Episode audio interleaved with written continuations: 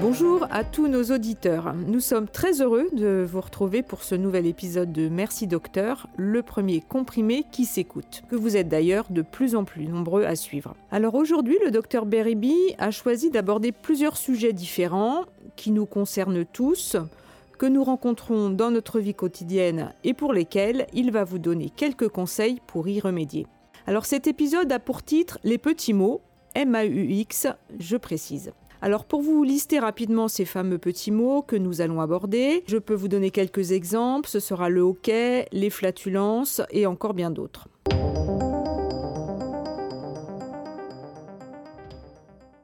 Bonjour docteur Berrebi. Bonjour Clara.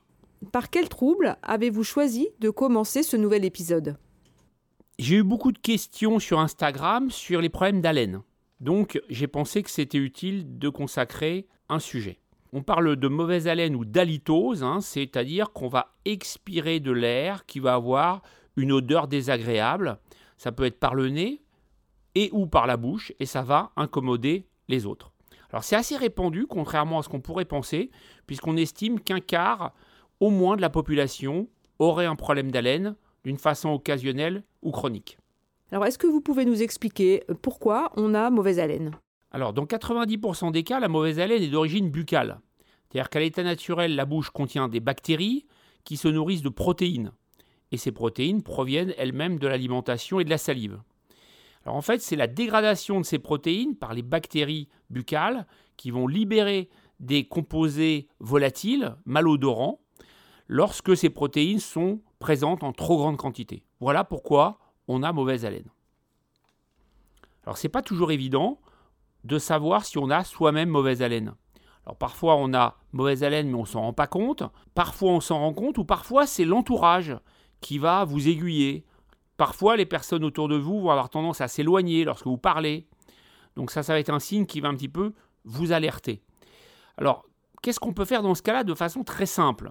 Vous pouvez faire ce qu'on appelle un autotest. L'autotest, ça consiste à lécher l'intérieur de votre poignet avec la langue, d'attendre quelques secondes que ça sèche, et ensuite, vous allez sentir votre poignet. Et si vous avez une mauvaise odeur, ça veut dire probablement que vous avez mauvaise haleine. Est-ce que vous pouvez nous énumérer les causes les plus fréquentes de mauvaise haleine ? Les causes les plus fréquentes, c'est tout d'abord une mauvaise hygiène de la bouche et des dents. Dans ce cas-là, évidemment, les bactéries vont proliférer sur les dents, les gencives, la langue, et puis ces fameux composés volatiles vont être produits en grande quantité. Évidemment, s'il y a une pathologie dentaire euh, véritable, si je puis dire, comme une carie, un abcès dentaire ou une infection, dans le cas d'une gingivite par exemple, évidemment, ça va favoriser la mauvaise haleine. Alors c'est vrai que quand une personne a mauvaise haleine, comme vous venez de le dire, on pense en priorité à un problème dentaire. On va chez son dentiste en première intention ? Oui, tout à fait. C'est le premier réflexe à avoir. Si on a une mauvaise haleine qui persiste, il faut aller voir son dentiste qui va faire un examen bucco-dentaire et ça va rechercher notamment une plaque dentaire, une carie, un problème de gencive. Donc c'est la première étape de, la, de l'interrogation personnelle sur le problème d'haleine. Alors après, bien évidemment, s'il a identifié quelque chose, ben, il fera le nécessaire. Si ce n'est pas le cas, la deuxième étape tout de suite, c'est de, de faire un examen O R L, puisqu'on peut trouver la cause au niveau de la gorge. Donc ça peut être une angine, ou bien ça peut être une amygdalite chronique, qui est une inflammation chronique des amygdales. Ça peut être une rhinite aiguë, c'est-à-dire une inflammation des fosses nasales. Puis ça peut être quelque chose de plus pointu, si je puis dire, ou de plus particulier. Alors, il y a ce qu'on appelle l'ozène, O Z E N E, l'ozène qui est une rhinite atrophique, c'est-à-dire que c'est une tendance à faire des croûtes, en fait, dans les fosses nasales, et il va falloir agir sur ce problème de sécheresse nasale. Et puis enfin, il faut penser, lorsqu'il y a un problème d'haleine chez un enfant, au corps étranger nasal, puisque des fois, l'enfant peut se mettre un morceau de cacahuète, par exemple, et ça peut donner à ce moment-là une mauvaise odeur nasale qui peut évidemment se traduire également dans l'haleine. Et en complément de l'examen O R L, est-ce qu'il y a des examens complémentaires plus poussés qui sont nécessaires ? Alors oui, lorsqu'on suspecte une cause O R L, on va prescrire facilement un scanner des sinus. Ce scanner va permettre de mettre en évidence une sinusite chronique par exemple, ou bien quelque chose d'assez rare mais qui doit être connu, c'est l'aspergillome sinusien. Alors qu'est-ce que c'est ? c'est en fait lorsque le dentiste a fait un soin au niveau de l'arcade supérieure, en mettant la pâte dentaire, eh bien, la pâte dentaire peut passer dans le sinus maxillaire et donner à ce moment-là une infection par un champignon qui va entraîner donc une anomalie au scanner et puis donc des symptômes cliniques, notamment la mauvaise haleine. Et puisqu'il s'agit de votre spécialité, existe-t-il des causes digestives ? Alors oui, tout à fait. Lorsque on a éliminé un problème dentaire, un problème O R L, on va être amené à discuter d'une endoscopie œsogastro-duodénale. Alors pourquoi ? Parce qu'on peut faire un certain nombre de diagnostics, comme un diverticule de Zenker, qui est une poche qui se forme à la partie supérieure de l'œsophage et qui peut donner donc une stagnation des aliments dans cette poche. Les aliments vont ainsi pourrir en quelque sorte et ça va dégager ainsi une odeur désagréable. Ça peut être aussi une œsophagite peptique, c'est-à-dire une inflammation de l'œsophage liée à un reflux. Il est bien évident que si on a un reflux avec des remontées acides et des remontées d'air, donc on appelle éructation, évidemment, ça peut être une cause de mauvaise haleine. Et puis, enfin, ça peut être aussi une infection par le, la fameuse bactérie, vous savez, dont on parle beaucoup, qui est Helicobacter pylori, qu'on va diagnostiquer grâce à des biopsies de l'estomac. Et lorsqu'on trouve cette bactérie, qui a comme particularité de dégager de l'ammoniac, on va la traiter. Et des fois, ça peut régler le problème des patients. Pour faire le tour des causes, il y a aussi, bien évidemment, tout simplement une consommation d'alcool excessive. Il y a aussi la cirrhose du foie. La cirrhose du foie, on sait que quand un patient a une insuffisance hépatique, c'est-à-dire lorsque son foie ne fonctionne plus normalement, il va y avoir une accumulation dans l'organisme d'ammoniac et cette odeur peut se retentir par un problème d'haleine spécifique donc à la cirrhose du foie qu'on appelle fetor hepaticus. Et puis on peut dire un, un mot également du SIBO, qui est cette pullulation bactérienne de l'intestin grêle. J'y ai consacré d'ailleurs un épisode de mon podcast. C'est donc trop de bactéries dans l'intestin grêle et comme une partie est réabsorbée et va passer dans les voies aériennes, eh bien ça peut être une cause de mauvaise haleine à connaître et les traitements peuvent des fois améliorer sensiblement les patients. Et puis enfin, dernière cause, l'insuffisance rénale. Dans l'insuffisance rénale, il va y avoir trop de protéines qui vont être dans le sang pour schématiser et ça va être une cause potentiellement de mauvaise haleine également. Quels conseils euh, simples pouvez-vous donner à nos auditeurs qui ont des problèmes d'haleine ? Effectivement, l'idée est de commencer par des choses simples. Alors, sur le plan alimentaire déjà, on va conseiller aux patients de consommer moins de protéines, d'éviter l'ail et l'oignon. Souvent, il l'aura fait de lui-même préalablement. On va arrêter l'alcool. Alors, moi, je conseille un test de sept jours sans aucune consommation d'alcool. Et là, vous allez voir rapidement si c'est l'alcool qui est la cause de votre problème. Et puis, évitez également le jeûne intermittent qui, par les variations qu'il entraîne au niveau des nutriments, peut jouer un rôle dans la mauvaise haleine. Alors, deuxième conseil, eh bien, c'est de réduire ou d'arrêter de fumer. Et donc, quand je dis fumer, c'est le tabac. Donc, je vous conseille de passer à, la, à ce moment-là à la cigarette électronique et puis de voir comment les choses évoluent. Troisième chose, évidemment, savoir si on n'a pas un problème tout simplement de sécheresse buccale. Alors la sécheresse buccale, il y a plein de causes. Ça peut être un médicament, par exemple un antidépresseur. Ça peut être également donc un syndrome dépressif. Et puis ça peut être des maladies plus complexes qu'on appelle syndrome sec dans le cadre d'une maladie auto-immune, mais c'est quelque chose d'assez rare. Alors dans ce cas-là, on peut donner deux solutions. Soit un substitut salivaire, c'est-à-dire que c'est un spray buccal qui va apporter une salive artificielle. Hein, elle vient de personne, elle est artificielle, je vous rassure. Et puis, il y a un médicament qui s'appelle la pilocarpine qui va stimuler la production de salive et qui peut donc aider en cas de sécheresse buccale. Bien évidemment, on en a parlé tout à l'heure, il est nécessaire d'avoir une bonne hygiène bucco-dentaire si on a un problème d'haleine. Donc, ça veut dire quoi ? En pratique, ça veut dire brossage minutieux des dents matin et soir, et utilisation d'un hydropulseur après chaque repas, puisque, comme vous le savez peut-être, il y a des petits reliquats alimentaires qui peuvent se mettre dans les espaces interdentaires et en quelque sorte pourrir, et évidemment ça va dégager à ce moment-là une odeur désagréable. On peut préconiser également un rinçage avec un bain de bouche antiseptique sans alcool, je précise, matin et soir pendant une période courte d'une semaine, et voir l'évolution. Il y a aussi évidemment la question qui se pose, c'est savoir si les plantes ne peuvent pas être intéressantes. Alors il semblerait que certaines plantes neutralisent les composés soufrés responsables de la mauvaise haleine. Ça peut être le persil, la menthe, le basilic, la coriandre ou l'anis vert. Alors on peut mâcher des feuilles par exemple ou les graines de ces plantes, ça peut aider. D'ailleurs les restaurants indiens proposent systématiquement un mélange de ces graines à la fin du repas. Pour l'instant, on n'a malheureusement pas la possibilité d'aller au restaurant, mais on espère pouvoir y retourner dans les prochains mois.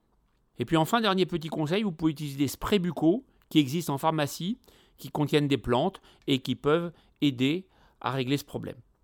En général, les patients ont déjà utilisé lorsqu'ils viennent en consultation les plantes ou les sprays et également les chewing-gums.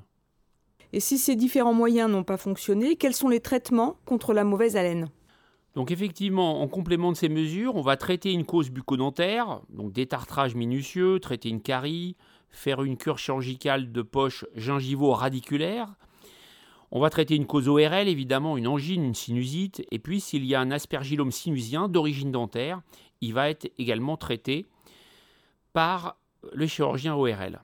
Et puis, dans le cas d'une cause digestive, donc si c'est un reflux qu'on a identifié comme étant la cause potentielle, on va traiter par inhibiteur de la pompe à protons. On va également euh, potentiellement être en mesure de traiter une infection par Helicobacter pylori, avec des antibiotiques et des inhibiteurs de la pompe à protons là aussi. Et puis on peut traiter un SIBO, donc le traitement d'un SIBO avec des cures d'antibiotiques, notamment de rifaximine, ça peut améliorer les patients qui en souffrent.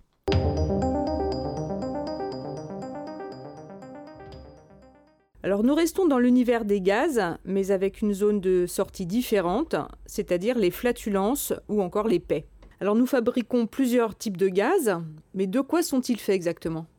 Alors il y a plusieurs types de gaz en effet, ça peut être des gaz d'hydrogène, ça peut être du dioxyde de carbone, du méthane, et puis les gaz malodorants, vous savez, ceux qui nous posent problème lorsqu'on va être en société, sont composés de sulfure d'hydrogène ou d'ammoniac.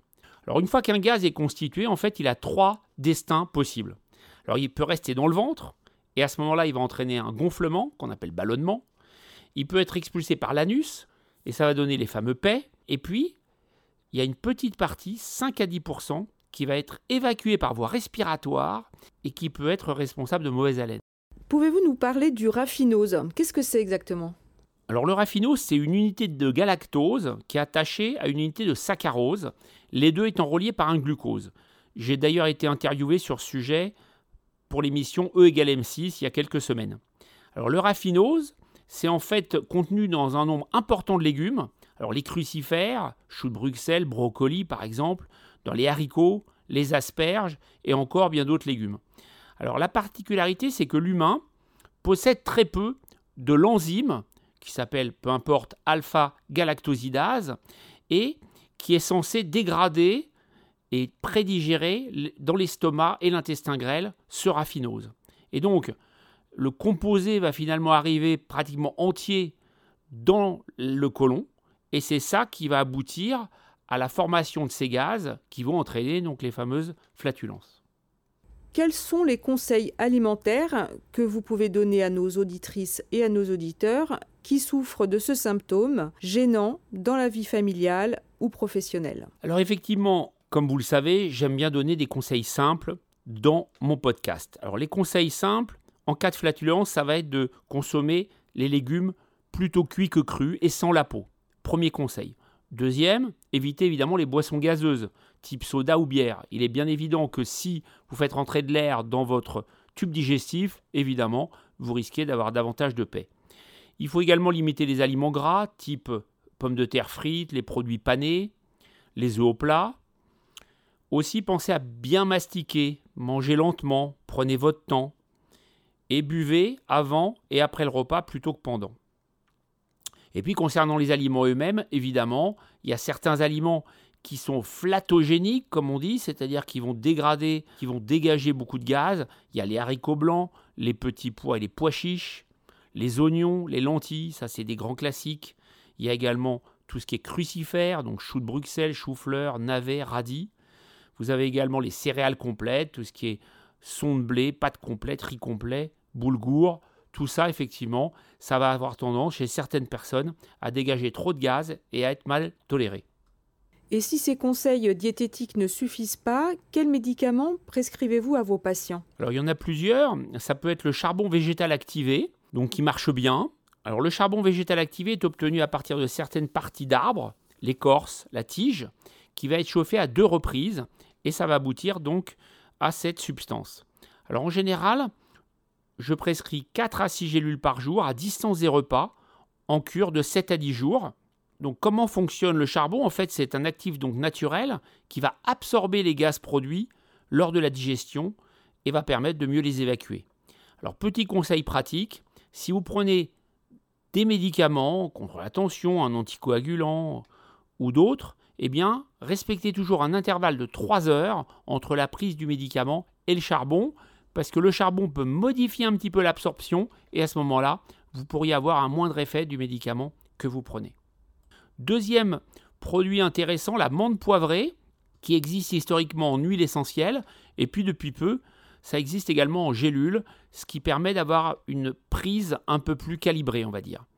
Alors, si l'on est dans le cadre d'un syndrome de l'intestin irritable, avec des douleurs, des troubles du transit, des ballonnements et des flatulences, eh bien, la menthe poivrée est particulièrement indiquée. Et puis enfin, il arrive que euh, le diagnostic soit pas un syndrome de l'intestin irritable, mais un SIBO, la pullulation bactérienne de l'intestin grêle, et à ce moment-là, il y aura une prise en charge spécifique. J'ai d'ailleurs consacré l'épisode douze de la première saison de Merci Docteur à ce sujet.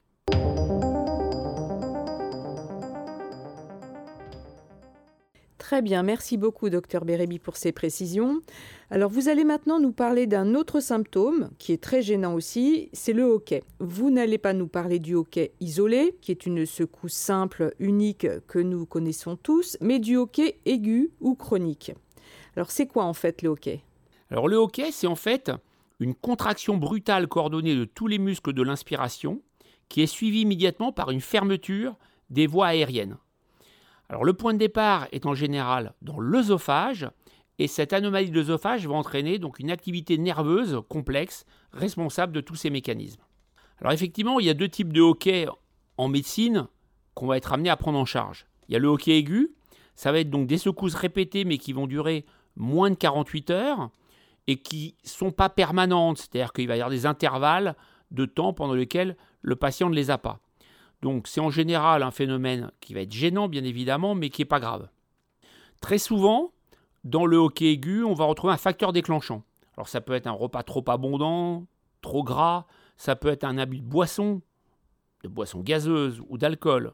Et puis ça peut être des médicaments parfois, en particulier les benzodiazépines hein, que les patients prennent pour l'anxiété ou pour dormir, et puis également les corticoïdes. Donc il est donc toujours important en cas de hoquet de s'assurer qu'il n'y a pas de prise médicamenteuse. Alors le cas de figure le plus embêtant, ça va être le hoquet chronique. Alors le hoquet chronique, ça va être des secousses répétées mais qui vont durer plus de quarante-huit heures et avec des intervalles libres plus ou moins importants. Et là, dans ce cas-là, évidemment, le patient va être extrêmement gêné et dans ce cas-là, en général, il y a une cause à identifier.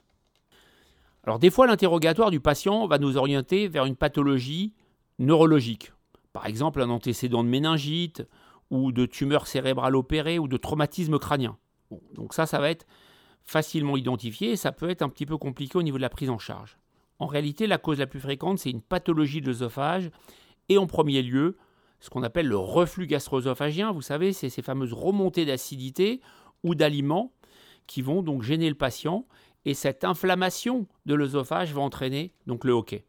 Des fois, nous allons être alertés par des blocages alimentaires.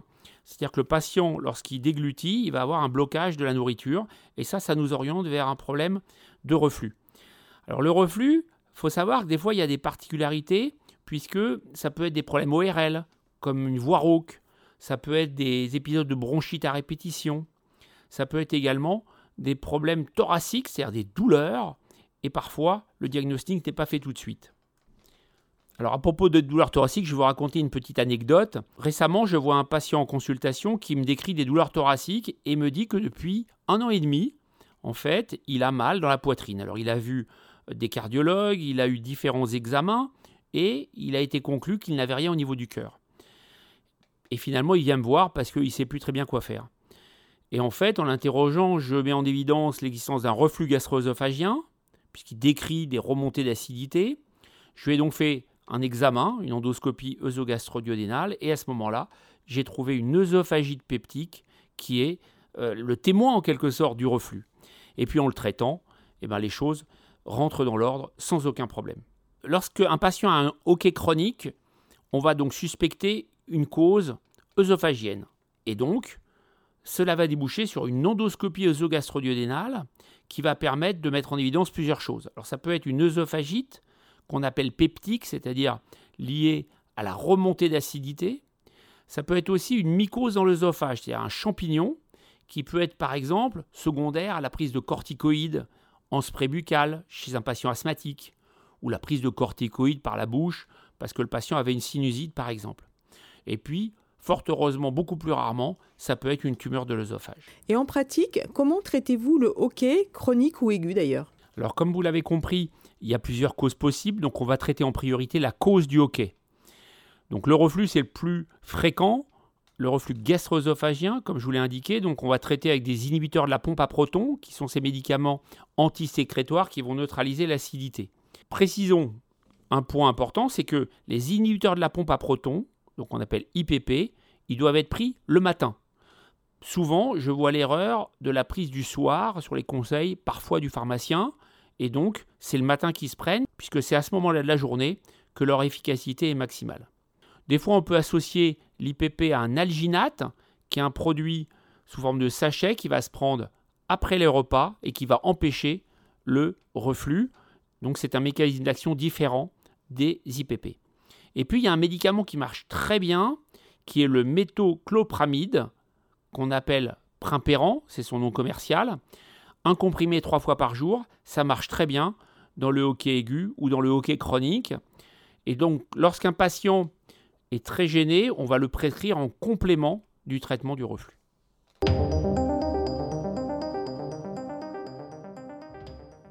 Nous changeons d'univers et vous allez nous parler d'un sujet sur lequel vous avez aussi reçu beaucoup de demandes sur les réseaux sociaux. Ce sont les calculs dans la vésicule biliaire. Première question que l'on se pose, comment se forme un calcul dans la vésicule biliaire ? Il faut savoir ce qu'est la vésicule biliaire. C'est une petite poche en fait qui est située sous le foie. Et elle a pour rôle de stocker la bile. Et cette bile va ensuite être déversée dans l'intestin et ça va permettre d'aider la digestion, en particulier la digestion des graisses. Donc la bile va contenir essentiellement du cholestérol et des sels biliaires, mais parfois ce cholestérol va s'agglomérer en quelque sorte et former des cristaux. Et en fait, c'est ça, les calculs de la vésicule biliaire. Parfois, ces cristaux peuvent être non pas du cholestérol, mais des sels biliaires. Alors la taille est variable. Ça peut être des fois quelques millimètres, mais des fois, on peut voir des calculs de plusieurs centimètres. Est-ce que tout le monde est sujet aux calculs dans la vésicule biliaire ? Alors, tout le monde peut en avoir, mais il y a des terrains, évidemment, qui sont plus préférentiels. Alors, les facteurs, c'est les facteurs héréditaires. Souvent, on retrouve la notion de calcul vésiculaire chez la mère d'une patiente qui a elle-même des calculs. L'âge est important également, puisque c'est une pathologie en général qui se développe sauf cas particulier après cinquante ans. Et puis, il y a l'obésité et le diabète qui sont des facteurs également favorisants. Globalement, les femmes sont davantage touchées, en particulier celles qui ont connu plusieurs grossesses. Et puis enfin, il y a une cause d'actualité, si je puis dire, qu'il faut connaître, c'est la chirurgie bariatrique, puisqu'en fait, la chirurgie bariatrique va entraîner une variation du poids brutale, comme vous le savez, donc cette chirurgie de l'obésité. Et à ce moment-là, ça, ça peut être un facteur favorisant la survenue de calculs biliaires. Et pour quelles raisons est-ce que c'est plus fréquent chez la femme ? C'est tout simplement hormonal puisque les hormones féminines vont modifier le métabolisme du cholestérol dans la vésicule biliaire et aboutir à l'agglomération et à la formation de calculs. Et puis également, les contraceptifs hormonaux peuvent augmenter le risque de calculs biliaires. Et est-ce que c'est fréquent comme pathologie ? Alors oui, c'est fréquent en fait, puisque après soixante-dix ans, il y a quinze pour cent des hommes et trente pour cent des femmes qui souffrent de calculs vésiculaires, et cela monte même jusqu'à soixante pour cent chez les femmes après quatre-vingts ans. On connaît les douleurs de la crise de colique néphrétique. Est-ce que les douleurs biliaires sont aussi violentes ? Alors non, heureusement, les douleurs qu'on appelle de colique hépatique sont moins violentes. Parce qu'effectivement, la colique néphrétique, ça fait partie des douleurs les plus, les plus violentes, les plus fortes, connues en médecine. Alors, ce qu'il faut savoir, c'est qu'en fait, souvent, les calculs dans la vésicule biliaire ne vont entraîner aucun symptôme. Et donc, on s'en rend compte jamais, ou bien lors d'une échographie, par exemple, qui est faite pour un, une autre raison. Mais lorsque le calcul va migrer, il peut se bloquer, donc il va se déplacer, il va quitter la vésicule biliaire, et à ce moment-là, se bloquer, soit dans le petit canal de la vésicule biliaire qu'on appelle le canal cystique, soit un peu plus bas, dans un canal qu'on appelle canal cholédoque, qui va vers l'intestin. À ce moment-là, le calcul va bloquer la bile, qui va s'accumuler, et il va y avoir une distension donc, de la paroi de cette voie biliaire, et c'est ça en fait qui va occasionner la douleur. Alors ce qu'il faut savoir, c'est que lorsque vous avez une colique hépatique, la douleur peut être sous le foie, donc à droite, sous les côtes à droite, mais aussi en plein milieu, au niveau de la zone de l'estomac. Et des fois, le diagnostic peut ne pas être fait à cause de ça. Donc la topographie de la douleur doit être un petit peu connue. Et puis ça peut irradier, c'est une douleur qui peut migrer, soit complètement d'une façon transfixiante vers le dos, soit vers le côté droit. Alors souvent, les douleurs de colique hépatique vont s'associer à des nausées, voire des vomissements. Les urines peuvent être un peu plus foncées d'une façon transitoire. Et dans la majorité des cas, donc, le calcul va s'évacuer et puis la crise va céder. En trois heures, deux à trois heures en moyenne, mais ça peut aller jusqu'à quarante-huit heures au maximum. Dans certains cas, ça peut se compliquer. Alors c'est rare, c'est beaucoup plus rare que la crise de colique hépatique, mais des fois le calcul va rester bloqué. Et là, ça va donner une infection, c'est-à-dire ça peut infecter les voies biliaires avec de la fièvre, et cetera. Des fois, ça peut être la vésicule elle-même qui s'inflamme et s'infecte. Et donc, ça peut poser évidemment d'autres problèmes. Et puis, il y a une complication rare également qui s'appelle la pancréatite aiguë, c'est-à-dire que le calcul va se bloquer tout en bas et ça va bloquer donc, le pancréas, entraîne une inflammation qu'on appelle pancréatite. Pouvez-vous nous dire ce que l'on peut faire pour éviter la survenue de ces calculs dans la vésicule biliaire ? Globalement, pour éviter leur survenue, il faut lutter contre l'obésité, puisqu'on sait que le fait d'être obèse multiplie par deux le risque de formation des calculs. Donc pour lutter contre l'obésité, bah vous connaissez les mesures habituelles, et il y a notamment une mesure que j'affectionne, qui est l'exercice physique. Alors il faut avoir une alimentation saine et équilibrée aussi, pas manger trop gras, consommer des fibres, et cetera. Globalement, il y a un point important à connaître, c'est qu'il faut éviter de perdre brutalement du poids et a fortiori de, d'avoir des variations de poids importantes à la baisse ou à la hausse, c'est-à-dire le fameux yo-yo. Ces phases vont favoriser la formation de calculs dans la vésicule biliaire. D'ailleurs, il y a un exemple type qui est la chirurgie bariatrique, donc cette chirurgie de l'obésité. Lorsque quelqu'un est opéré, eh bien, il va perdre brutalement des dizaines de kilos et ça, ça favorise d'une façon très importante la formation de calculs dans la vésicule biliaire. C'est d'ailleurs pourquoi, si vous êtes opéré par chirurgie bariatrique, vous aurez une cholécystectomie préventive, c'est-à-dire qu'on va vous enlever la vésicule biliaire, puisque le risque d'avoir des calculs est tellement élevé qu'il vaut mieux avoir une attitude préventive. Globalement, il faut savoir également que les périodes de jeûne répétées peuvent favoriser donc, la stagnation de la bile. Elle va se contracter moins bien et donc ça va favoriser une stase et la formation de calculs. Si vous êtes un adepte des jeûnes intermittents, je vous conseille de le faire une fois par mois ou deux, mais pas plus, et de faire plutôt un jeûne de douze heures que de seize heures. Alors comment faites-vous pour faire le diagnostic des calculs biliaires ? Alors pour faire le diagnostic, on va faire une échographie abdominale qui va permettre de voir les calculs et puis de voir s'il n'y a pas une dilatation au niveau des voies biliaires. Alors des fois, l'échographie peut être complétée par d'autres examens plus poussés, comme l'I R M, qu'on appelle cholangio-I R M, ou par une écho-endoscopie biliaire. Mais en général, l'échographie suffit à faire le diagnostic. Puis des fois, on va compléter l'échographie par une prise de sang pour doser ce qu'on appelle les enzymes hépatiques. Comment traiter et soulager la douleur de ces coliques hépatiques ?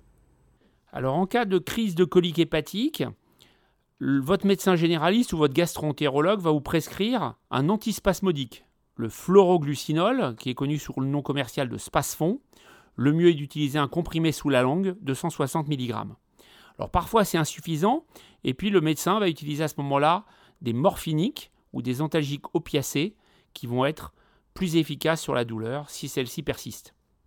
Alors des fois, comme je l'ai indiqué tout à l'heure, ça peut s'infecter, le calcul peut rester bloqué, ça va entraîner ce qu'on appelle une angiocolite ou une cholécystite aiguë, et à ce moment-là, il faut utiliser des antibiotiques, parfois par voie veineuse. Alors, une fois la crise passée, faut-il faire un traitement en quelque sorte préventif des nouvelles crises ? Donc, il y a deux types de situations en fait.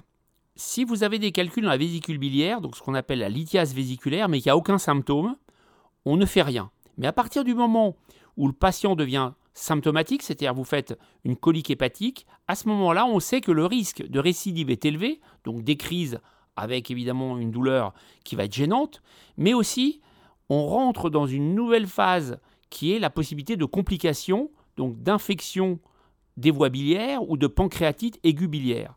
Et donc, en fait, lorsque la lithiase devient symptomatique, ça veut dire tout simplement, si je puis dire, qu'il faut enlever la vésicule biliaire pour éviter les récidives. La vésicule biliaire, en fait, on va l'enlever par célioscopie, donc c'est-à-dire on n'ouvre plus le ventre, on fait des petites incisions et on passe des trocars. Et ça a plein d'avantages, c'est-à-dire que vous allez être hospitalisé très peu de temps, en général quarante-huit heures, soixante-douze heures maximum. Il n'y aura pas de douleur post-opératoire, il n'y a pas de préjudice esthétique, puisqu'il n'y aura pas de cicatrice sur l'abdomen.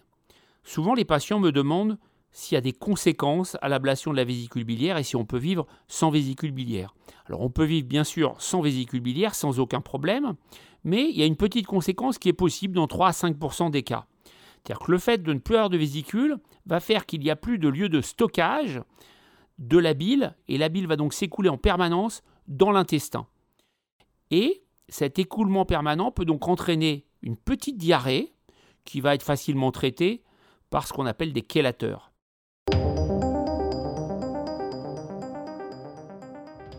Merci beaucoup, Dr Berrebi, pour toutes ces explications et ces conseils bien utiles concernant ces petits mots.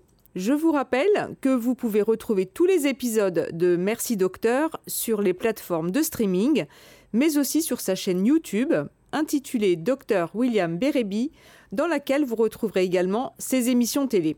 Si vous avez des questions sur le podcast, vous pouvez les poser au Dr Berrebi sur son compte Instagram, Dr William Berrebi, et il se fera un plaisir d'y répondre. On se retrouve très prochainement pour un nouvel épisode. Au revoir, Dr Berrebi, et merci beaucoup. Au revoir, Clara, et à très bientôt à tous.